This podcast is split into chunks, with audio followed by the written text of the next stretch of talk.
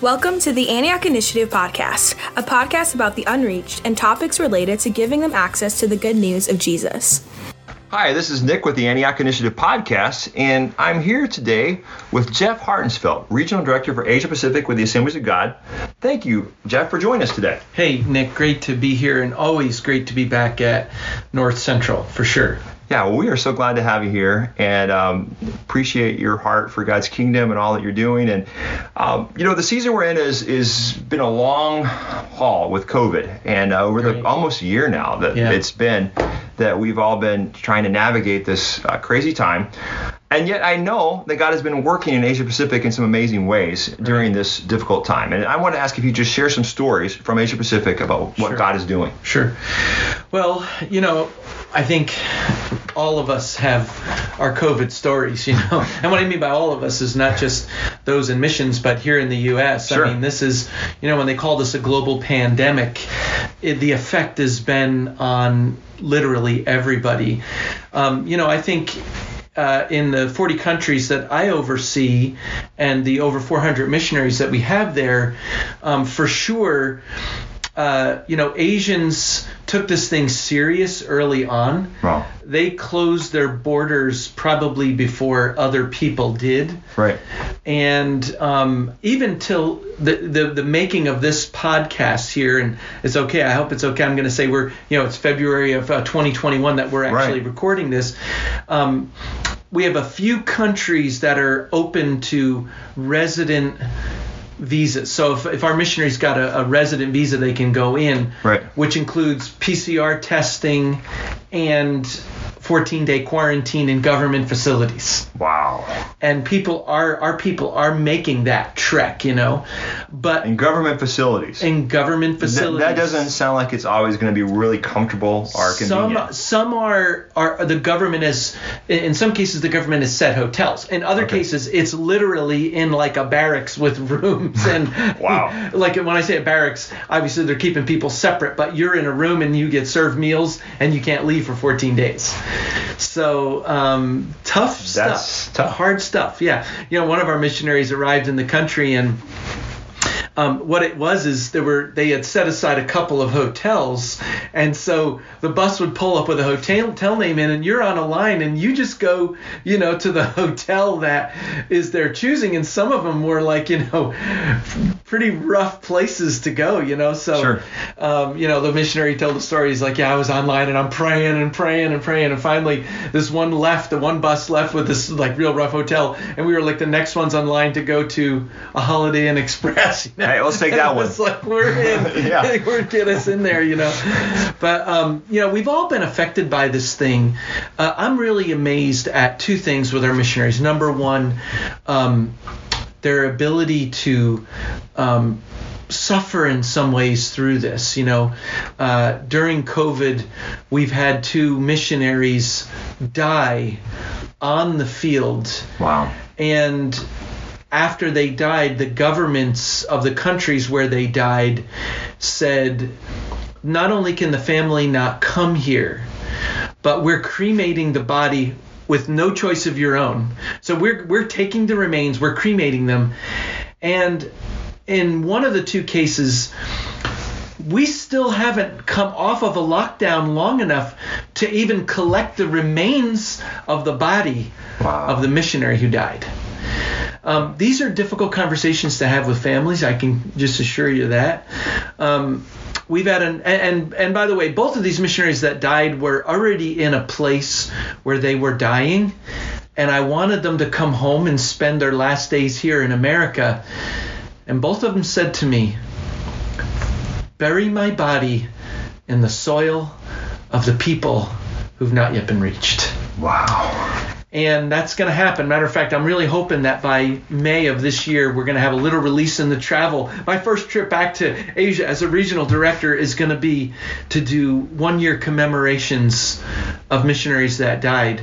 Wow. So, um, on top of that, we've had a lot of missionaries who had loved ones pass. So we've had a couple where the parents died and then their parents back in the states died. Right. And the country was so locked down that not only is there no flights in, there are no flights out. Yeah. And so, um, you know, we talk about sheltering in place and staying Sure. in place. That was like a, a word during COVID. Well, no choice. We're, we're mourning in place. oh wow. Yeah. Is what I said. Yeah. We're dying in place. So, um, yeah, you know, the, the missionaries are just showing incredible fortitude. But I want you to know that if we're going to reach the world with the gospel, it will require fortitude. Yes. And sometimes that's lost on us a little bit. It's like, you know, we we, we, we want to go, we want to do this and do that, but but you know, it's going to require fortitude Sure. for, for those things to happen. On some of the real cool things that are going on is, you know, we we very quickly started doing things virtually, digitally. Um, ministries very quickly transformed their ministries into online platforms and really in many ways we're reaching more people with these online uh, things than, than we ever have before. So in in April of last year, uh, we did a five week seminar, weekly seminar with all of our missionaries on on how to like do more virtual things. Like let's let's brainstorm. We did this five weeks. We met we met for five weeks in a row once a week. And uh, we've just really seen some incredible results uh, with that. And we've been working with like some of our national partners. And one of the real cool stories that came out of this was that um, uh, some of our missionaries said to me, "Hey, our pastors are in the country. uh, But by the way, this was like a huge Muslim country that we were we're talking about here. They're suffering. Wow. So you know, you're you're a pastor in a in a town, a small place, and you're the only Christian and the only pastor in let's say a community of you know, 15, 20,000 people, and you've got like you know a dozen people in your church. Wow. And but now the government has said all matter of fact it's funny in this country you know they, they kept their places open for worship and said all churches have to close so they they, they, they, they use it also as a moment of persecution and so um, you know with no services with no gatherings you know these people are suffering so the missionaries pulled together not from mission money but from their own money and pulled together a lot some money and started sending some food to these guys Great. so here's what was really cool these guys got the food and received it with grace, and they said, um, "Thank you for the food. It's a huge offering. It's helping us." But instead of sending food next time, send us data. Now, in most countries outside of the U.S., you don't have like uh, unlimited data, unlimited talk. You prepay for a certain number, a certain amount of data for your phone. You buy it. Sure. You load it onto your phone number, and then they keep track of it. Right. So these guys, even in their small little towns, were like streaming their services on Facebook and on all these things, but they didn't have the capacity Right. Uh, uh, uh, they didn't have money to buy data, and so um, you know this is just the- sometimes Wow. a sacrifice of some of these these Yeah. host church pastors. They said we'd rather be able to stream our services than even eat. Take the fifteen dollars a month because we were only buying them fifteen dollars worth of food, and which I know you think is like nothing, but we, we can get you can get a lot of food for fifteen dollars in a third world country. But they're like, take the fifteen dollars and buy us data, and I can be online for two or three months and stream my services. Wow. And so, um, Yeah. just huge sacrifice, but uh, the gospel's going out. Um, but it's been difficult, really has. Yeah, that's yeah the the data for spiritual food, uh, as well as physical food. Wow. Well, you know, Jeff, as you're aware, with the Antioch Initiative, we're always talking about the unreached and people who don't have access. Right. And uh, you were with us oh about a year or so ago, uh, and you shared about a term never reached. And so I just wanted to just bring that up again, just Yeah, uh, sure. because it's related again to who we are, and, and just maybe you could just remind us again um, what you mean when you say that. Yeah. You know, um, I'm always getting in trouble for stuff. You know, I, I but words matter to me. Words matter to me. Um, you know, one of the challenges, even with the term unreached, is everybody's kind of grabbed it and said everybody's unreached, Well, and, and on a certain is. level, it's true. Yeah. So so how do we define that better? You know, never reached is me trying to help define the word unreached in a way that people will understand what it, what is there a difference between Sure. you know uh, you know what we're doing. So you know the never reached is looking at the expansion of the Great Commission from Jerusalem with a historical lens Right. rather than an unfinished lens. Sure. So, so when I say unfinished lens or unreached lens, maybe is even better. Because if you do use an unreached lens, then we've actually got people groups who were at one time Christian in their history and then became completely not Christian. Sure. Yeah. There's. Yeah. There are. And so, who are the never reached?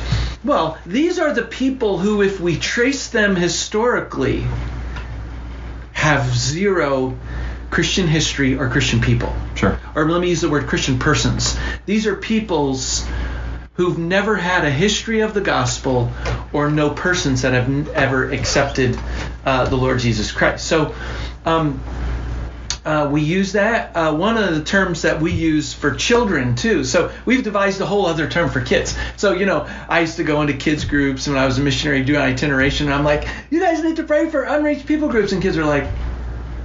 What's an unreached people group? Like we have, like you know, you, you just spoke something over our heads. Like especially when you talk about elementary age kids. So we have a mascot who is an endangered species Sure. and and if I ask a group of kids, you know what endangered species are? They're like, oh yeah, those are species that are in danger of becoming extinct. Yeah. I said, I want you to pray for endangered peoples. Amen. And endangered peoples are peoples who are in danger of never having heard the life-saving message Yeah. that Jesus died on the cross for their sins and rose again from the dead. Sure. And so, um, yeah, I'm a terminology Yeah. guy. Well, and and uh, never I like I like the endangered species too because it does play some on uh, cultural care about animals, and you know animals Yeah, do matter right. to God. They are created by God, Right. but yet there is this sometimes, especially in, in certain parts of culture where there's so much care about animals. Yeah. Um, but animals are not made in God's image. No, they're not. I mean, you know, that there's there is a difference, and uh, you know, and and we relate to God much differently than animals do, and and we have a value that God has placed on Right, us, and right. so just yeah, and people, if animals are endangered, well, how much more people? And that's That's that's, right. that's powerful. That's right. That's powerful.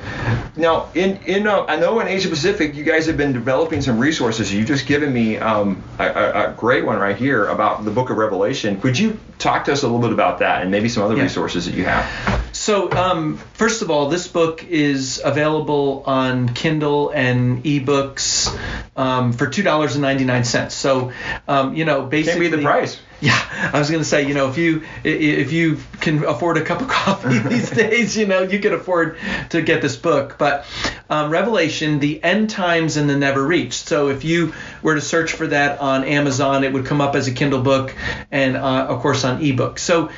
Um, and uh, Revelation, End Times and Never Reached, is really looking at the first seven chapters of Revelation. So many scholars see Revelation, the book of Revelation, not as like one long chronology, but uh, broken into three pieces. And and the first piece of that book of Revelation ends in chapter 7, verses um, 9 uh, and 10. And there before me I saw a great multitude which no man could count or number, Amen. standing before the throne of God, um, you know, worshiping the Lord, saying, Salvation belongs to our God. And, and this book talks about how Revelation is about missions. Amen. The seven churches were being warned about getting off mission. And and the encouragement to them was don't lose sight Sure. of of what we're working towards.